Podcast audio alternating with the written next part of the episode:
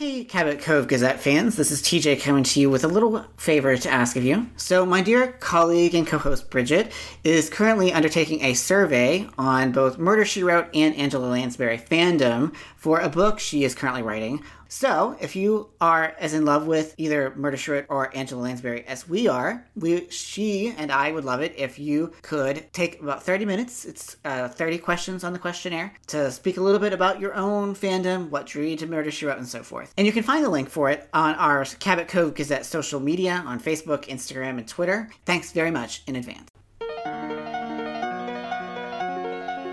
Hello, everyone, and welcome to your favorite Murder, She Wrote podcast and ours, too.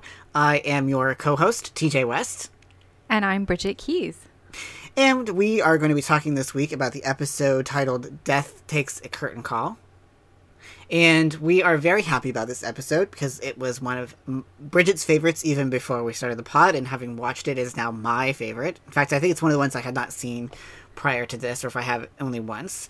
So it's a great episode. It has a lot in it. It has Ruskies. It has ballet. It has thinly coded queerness. It has Ethan. It has Amos. It has Cabot Cove. It has everything. It's a go. It's a cornucopia of Murder, She Wrote and pleasures. The K G B. So much K G B. So Bridget, why don't you give us a summary since I gave the one for last week's episode? Sure. Um, so this is our first K G B episode, which is great. Those are those are my favorite Murder, She Wrote episodes. But um, essentially, Jessica has been invited by this guy, Leo, that the series tries to make us believe has always been around, uh, who we've never heard of before, but is apparently a good friend of Jessica. And they go to Boston to watch the ballet. But while they're there, it's actually a plot so that Leo can help the dancers who he's related to defect to America. But unfortunately, as they're making their escape, someone gets killed, a K G B officer. Uh, so, of course, it seems now not like they've escaped for asylum, but that they've escaped because they've committed murder. And the entire episode revolves around trying to keep them in hiding while solving the murder. Right. And who is it, who is it that turns out to be the perpetrator of said crime? I don't even remember anymore. It's one of the I mean, other dancers. I have, I have it in my notes. I have it in my notes. It's Irina, the other dancer. Right, Irina, who is in love with the, one of the male the male dancers. She's in, in his love case. with Alexander, and so and she, she kills the K G B officer to help them make their escape, which is quite romantic. It is, and it's one of the better. I think you know we always are complaining about the contrivances for motive, but this actually seems like one of the better motivations, yeah. And it's something that would actually, because she occurs to her in a moment of clarity after she realizes that her lover and his his girlfriend are escaping. She realizes that if she frames them for their for the murder of the K G B agent, that she can keep him, or at least keep him from like escaping from her. Yeah. So it's a moment like it's I it read to me as plausible that that would come to you in a moment of maddened, impassioned, totally love. Yeah. I'd do it. You'd do what, to be clear? This is where T J always says how he would commit the murder if he were the one doing it, and I'm always vaguely terrified to know him.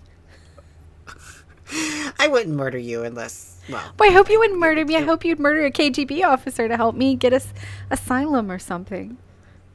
Yeah, I mean, well, if I if I felt like you were going to leave me for someone else, then yes, I would certainly strike down someone in a fit of, of impassioned rage. I will never speak to another gay man. You will always be mine. There you go. That's what I'm. That's what I'm talking about. This this right here. This is the high quality material that these listeners tune in for. You say that every week. week. So I know, I think but that's because we're always dishing out new content. What you said at the beginning was so true, and maybe that's part of why I love this episode, because we get both the Cabot Cove group. And we get that sort of big city feel that we have in other episodes, because the boss, the ballet takes place in Boston, and Jessica's gone there with Leo, um, and she's staying in a hotel room in Boston while she tries to solve the murder. And there's the K G B exploits there, so very international intrigue. Um, mm-hmm. But we also have the Mazarovs, the dancers. They've been ferreted back to Cabot Cove. Jessica asks Ethan to hide them in his boat. Um, and so we keep cutting back to Ethan trying to keep these these very conspicuous Russians who don't speak English very well. He's trying to hide them in Cabot Cove, a town where everyone knows everyone. Mm-hmm. Um, and Amos keeps missing. He thinks that uh, that Sasha, I think is her name, and then he says that Natalia. She, he thinks she's a Natalia, sorry. He thinks that she's a Swede from Oh my Minnesota. God. God bless him. But this is, a, you know, so it's, so we get this like really fun shtick with Amos and Ethan. And as Amos is like just being such an idiot that he can't see what's right in front of him. Cause he even comes to Ethan and is like, hey, who's that rando guy I don't know? And Ethan's like, oh, yeah, it's my new deckhand. Yeah, you know, big deal. And Amos is like, well, I want you to be on the lookout for two new people in town because we might have the dancers here. Never occurs to him. God bless him. I know. I mean, I love, I truly do love the light touch of Cabot Cove. Like, you know, I've said this before when we had episodes here, but it is, it does feel like somewhere that you'd want to live. In a way, well, maybe not you, but as a small town girl, like, you know, there's, you can take the girl out of the small town, but you can't take the small town. Just a small town girl. Oh God, now we're gonna have to pay royalties. Oh no! Well, we didn't. We, it was a very small snippet.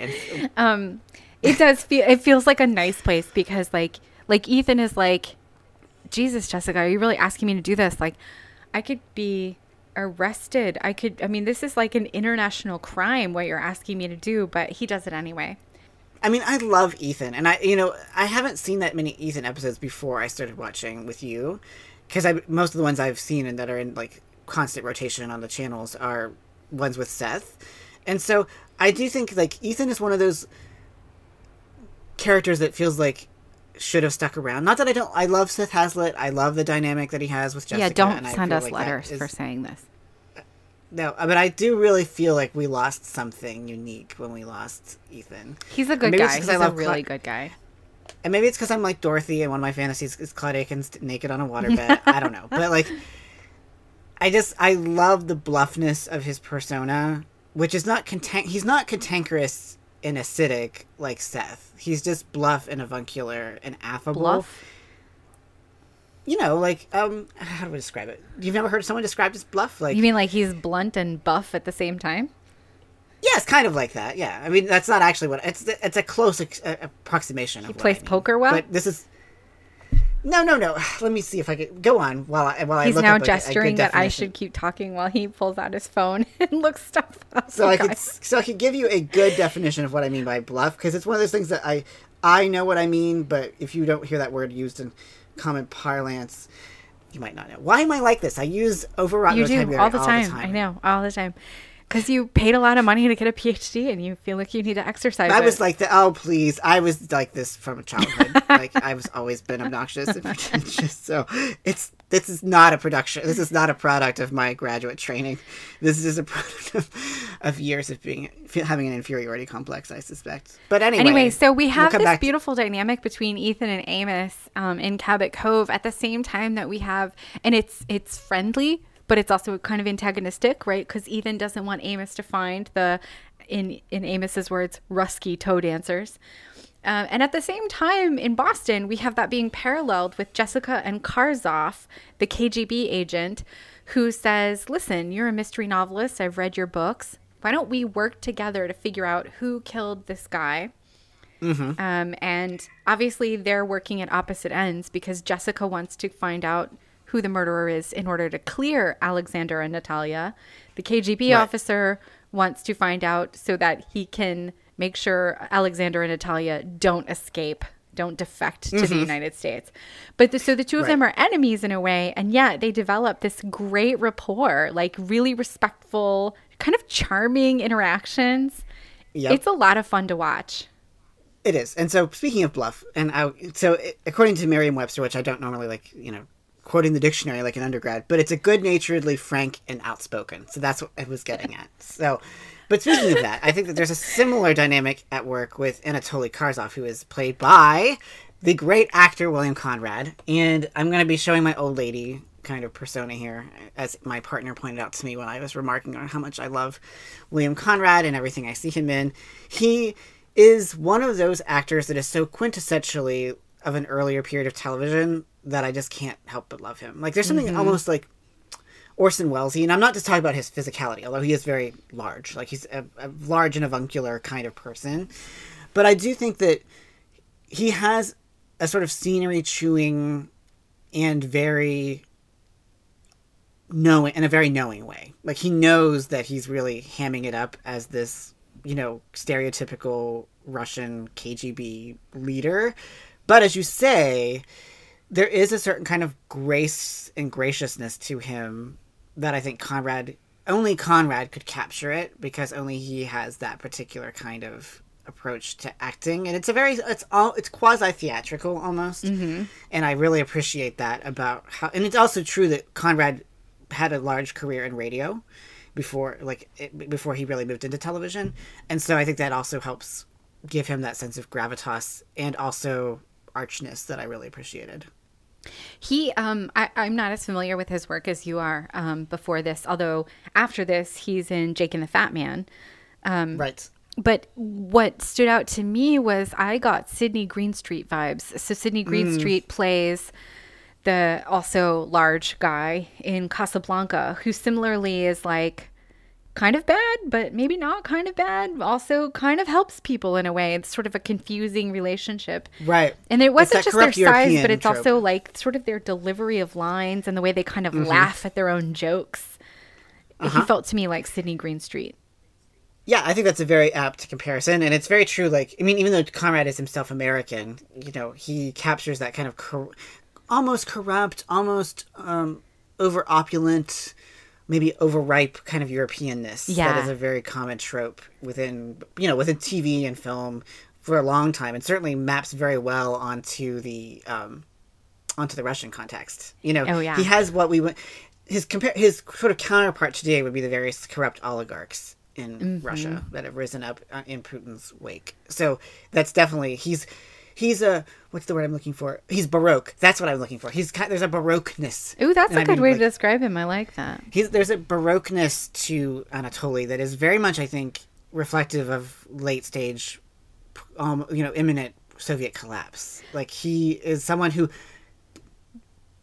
might believe in the ideology of communism, but probably not really. So he's just kind of like, oh yeah, performing. I mean, we know that he reads Jessica's books, right? right? So he's just performing. So it's like, that's why I say Baroque, because there's like a sense of ornate performance. It's to totally. It it's and then even up. At the end, when Alexander and Natalia do effectively defect, or as we would say today, get asylum in the U S, um, they escape, and he's like, nah, good for them. Yeah, he's kind of yeah, like, right? I mean, I would have done the same if I were them. Yeah, exactly. So there is that. That's why he's really ambivalent is... about his function within the, the Soviet government. Mm-hmm. And that's why Conrad is just so perfect for this role. Like, that's what makes him such an a, extremely good fit for the role of Anatoly, is he can capture that kind of world-weary, more than a little cynical, really approach to this whole in, international brouhaha. International brouhaha. But, you know, so much of this episode relies on the viewer kind of understanding those Cold War um, politics, especially mm-hmm. as they took shape in the eighties, which is really different than like in the sixties. Um, mm-hmm. And uh, for me, the whole idea that Alexander and Natalia want to defect, this is going to be such a specific cultural reference, Teej, and I bet it's not the same for you, because the first time I learned about defection was reading Sweet Valley Twins.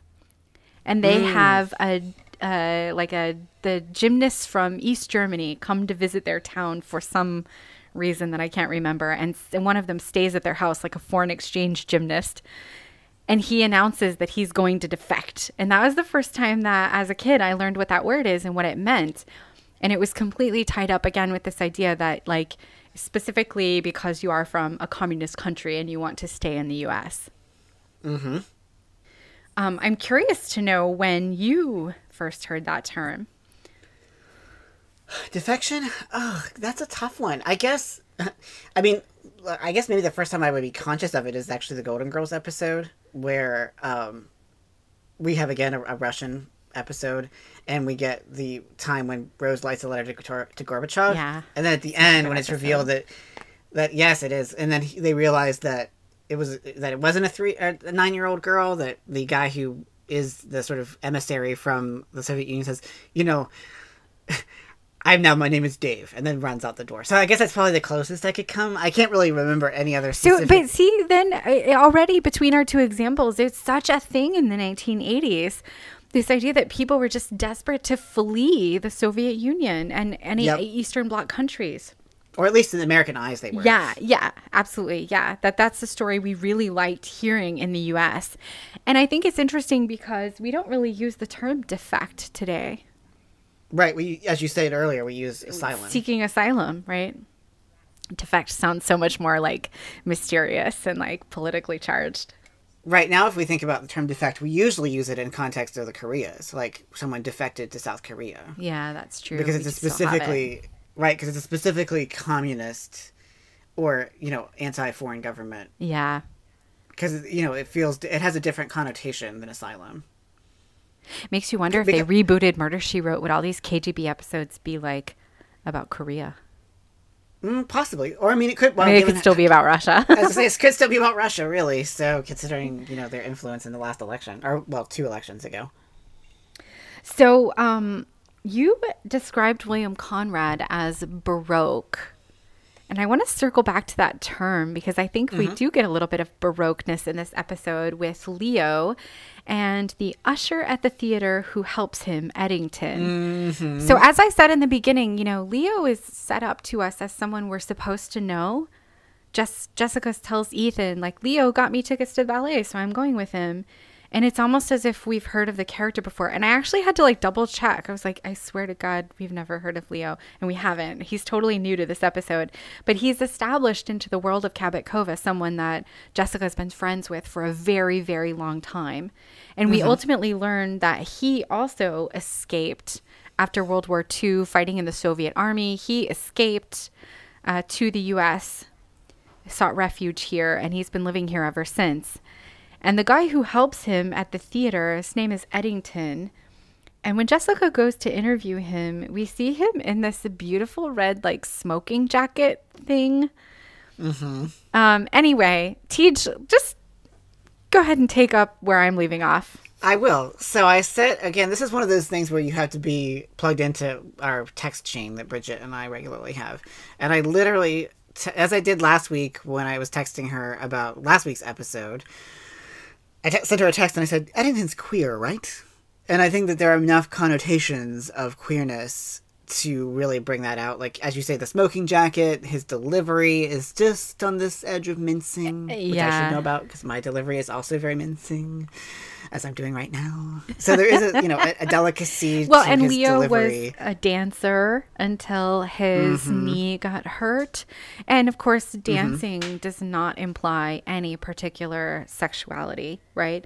But it's often used in pop culture as a shortcut to describe right certain sexualities. I mean, it's just like it's like just like being in the theater. Just because you're you know a renowned thespian doesn't mean you're queer. Okay, well, everyone in but all anyway. my theater people, I was a theater major. And then and then there's also this just like intense relationship that he and Leo have, mm-hmm. which we don't actually see on screen. We just hear about, right? But I am um, I immediately mm-hmm. was like, oh, so um, Leo's gay and Eddington's his boyfriend, right? And then Tej texted me and I was like, okay, so this is clearly built into the episode. Yep. Yep. And I mean, I think it's legible that way. And I think that th- those in the know... which is to say not my grandmother, but other viewers like us at the time, probably would have been plugged into the the wink, wink, nod, nod of this. And I mean, certainly, you know, Murder, She Wrote, as I've learned, as I've done, you know, my own research around this pod, was apparently very popular among the gay, or has, and has subsequently become very popular among the gays, which is... I have a feeling the, these episodes are part of the reason why. Obviously, also Angela being known for Mame is a part of it too. But there are these like moments of queerness that just slyly a wink mm-hmm. to the audience. I think that would have been very much about like, oh, okay, yeah, clearly Leo. Clearly is, Leo. I mean, okay. It's just like whenever they, right? It's clearly like when they talked about Van Johnson's character two weeks ago, where like the confirmed bachelor. Everybody knows what that means, even if he gets paired off at the end with a woman. But everyone knows what the term confirmed yeah. bachelor means. It's just like Seth is the confirmed bachelor. I don't I mean, don't like, blow my mind with that know. again because I really had not thought about Seth that way. And it's, I mean, he dated Amy Amos's sister. He takes her out. Honey, I dated a woman in high school. We're not to those episodes yet. We'll have to wait to talk about it. But in the meantime, Leo's a big fat queer. Eddington's a big fat queer. And together they are queerly taking down the Soviet Union, which is pretty cool. It is pretty cool. And I think that it's one of those moments where the, the various strands of an of a Murder She Wrote episode really connect very seamlessly with each other. And once you dig a little deeper, they become even more rich and delightful. Yeah. Delightful. That's the word I would use to describe Murder She Wrote. And Murder She Wrote is delightful, even though there's murder. It's it's a confectionery delight. We also have, so we have the K G B. We also have the F B I hot on their trail because the murder's been committed in Boston, right? So it's under the F B I's jurisdiction. Um, and they suspect that Jessica knows a lot more about what happened to the Mazarovs than she's letting on. Mm-hmm. So they bug her phones. Mm-hmm. But of course, because she's Jessica, she knows her phones are bugged. And so she deliberately uses her bugged phone in order to relay information to people and to misdirect people. Right. Because she's amazing, which is, it is, it's played in the episode as just like really fun. They're like, mm-hmm. why can't you use that phone? She's like, oh, that one's not bugged. I got to go in the other room and use that phone because it's the one they bugged. Right. And I mean, it's really revealing that when the F B I agent comes in and, and feigns being someone from Maine, from and, Maine, and then she tricks him with a with a with a uh, colloquialism of being, "Are you from yeah. down east?" Which yeah. it just means from Maine, and he doesn't realize that. So, oh no, I'm not from near Bangor, Bangor, and it's just like, you know what? This episode is the first time that I learned that down east means Maine. Yeah, me too. The things you learn from T V. Yep, exactly. They did their research. They wanted to do their, you know, the, the historical research. They wanted to make sure it was authentic. Yeah, but I mean, it's also, you know, it's interesting in that regard that Jessica's most profound relationship in this mo- in this episode is not with the F B I in her own nation, but as we have already outlined, with the K G B. It's with the K G B. Agent. Yeah, I mean, so that's really an interesting. So we talk a lot about how how she cooperates with law enforcement and whether they want her to in the first place, uh, and it's really compelling that this time the cooperation is with law enforcement, but it's a foreign agent mm-hmm. rather than the American law enforcement. Yeah. I mean, to be fair, I would also be much more likely to make friends with. with Anatoly than with the rather thinly sketched out F B I agent, if it were me. Yeah. I mean, he's a really well-written character for somebody who exists within the space of one uh-huh. forty-two minute episode. He's really compelling. It might have been forty-five minutes back then. We've increasingly had more commercial breaks. That's in true. Television. Yeah. Yeah. yeah. Give it forty-five minutes. So let's talk a little bit about Irina, the, the murderess. Yeah, because a couple of things stood out to me, at least. She's just a murderer. It. You don't have to like dim- make it diminutive and feminize it. I don't think that "murderess" is necessarily diminutive. I think it's. I just don't like fe- feminized endings to words. I know, but it's just it has a. She's an actor and a murderer. I don't know. I think "murderess" has a lovely like sibil- a, a sibilant archness to it that I prefer. If you don't mind, I had a point other than just. Oh, sorry. My... Okay, so Irina the murderess. Go ahead. So there's that first scene where she meets up with um, with the two other ballet dancers. What what, what are their names? Help me. Um, Alexander and Natalia. It's funny uh, that yeah. you can't remember them because they're like it's like they just like grabbed the most yeah. basic Russian names possible.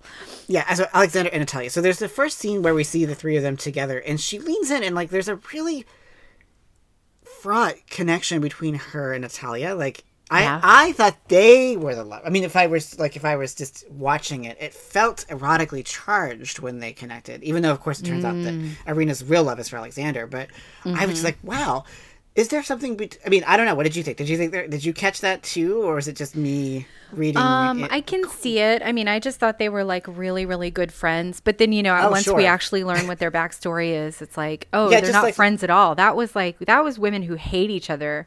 Doing mm. what women do when they hate each other, which is acting like they really like each other. Because women are really good at that. I don't know if That's men true. do gay men. I don't know if you guys do yes. it to the same extent. But it's like yes, they do. Almost the more you hate someone, the nicer you act to them. That is correct. And but I think I also, that's what we saw. I just had to crack up when you said, I just thought they were friends. Yeah, that's just, just like, like my grandma friends. thought that. Yeah, that's why that, my grandma thought the murderers in Rope were just roommates. Right, okay. I know, and it's like as if I'm like some total innocent like straight girl who doesn't like I don't know anything about anything. I'm like a big fat les. I see queerness in everything, and I'm like, oh, I just thought they were friends. It's fine.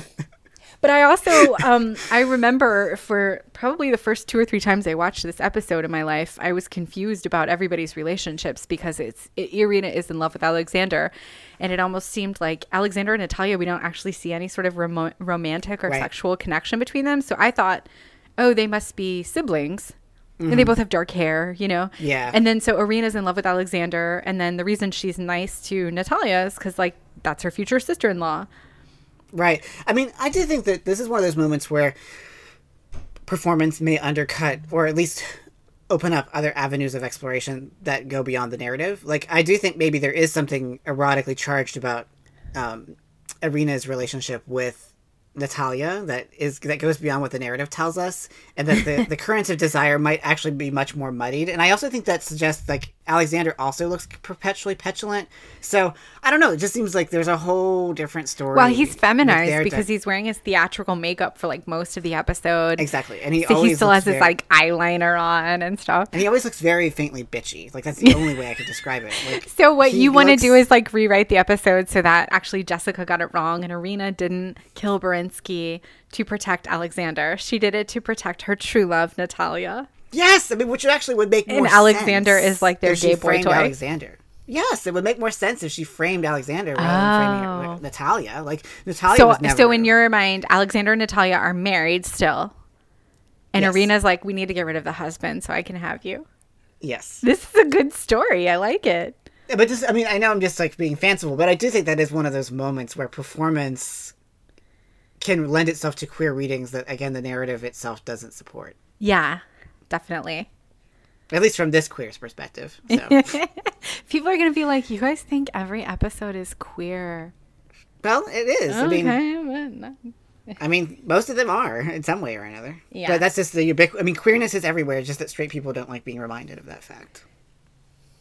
Because it disrupts their ordered understanding of the world.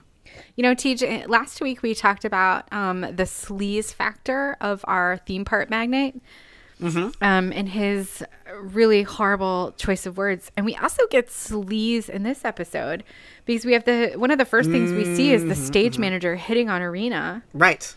And like trying to get her to like go in the dressing room yeah, with him. Yeah, he's so gross. And he's so gross. He's so gross. And like one of the Russians is like, you need to effing stay away from these dancers. Like, what is wrong with you? Mm-hmm. And then later, um, we even use his sleaziness to our advantage. Like, Jessica gets him to drive Irina all the way from Boston to Cabot Cove, which is like an over two-hour drive. Right. For the promise of what? I don't know. Like, getting to fuck Irina once he gets to Cabot Cove? Yeah, I don't know. But you're right. And that is one of those moments also, like, where we hear... You mentioned you wanted to talk about the many different... Ap- di- diminutive terms for Russians that get used throughout the episode. I think that yeah. he is responsible for at least half of them. It's true. We have like comrade, commie, Rusky. Uh, yes, Rusky is one of my favorites. Yeah, that's that's the one you don't hear necessarily much anymore. No, Rusky. They say it both Rusky. ways. Rusky, Rusky and Rusky. Yeah. We also have the anti-communist lady who's like yep. protesting. The ballet is being protested outside by some people who feel like having the ballet is somehow allowing communism to invade the United States, which is crazy because if you think of, first of all, ballet's origins are French, and then it's also like a very high culture. Mm-hmm.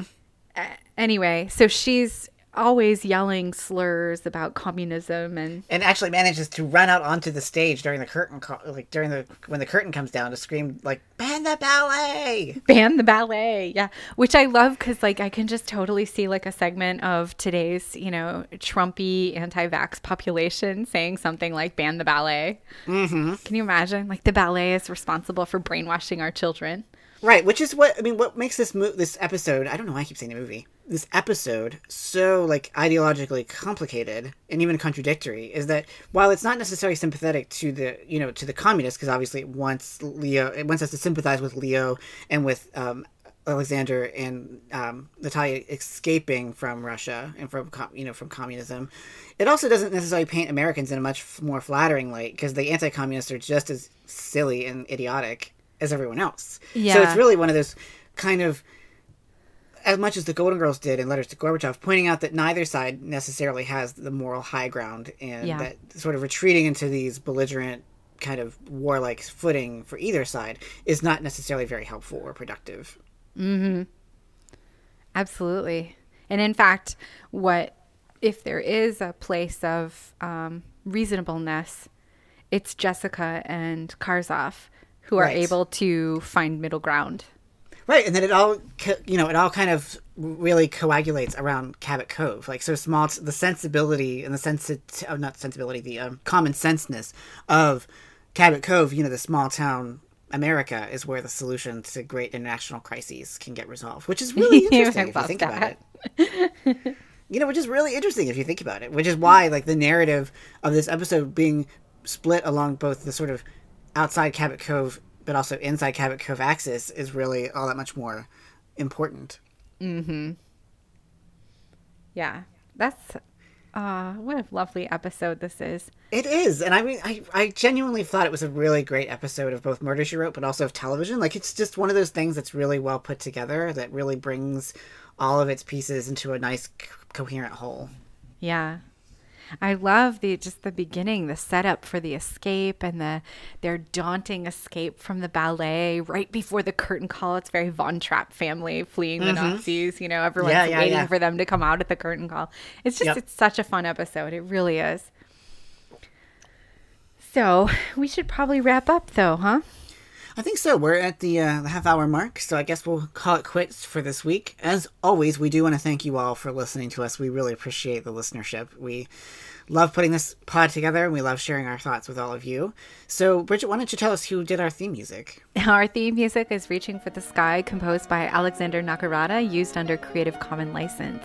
We're on Twitter and Instagram at, at Cove Gazette, and you can find us on Facebook at the Cabot Cove Gazette.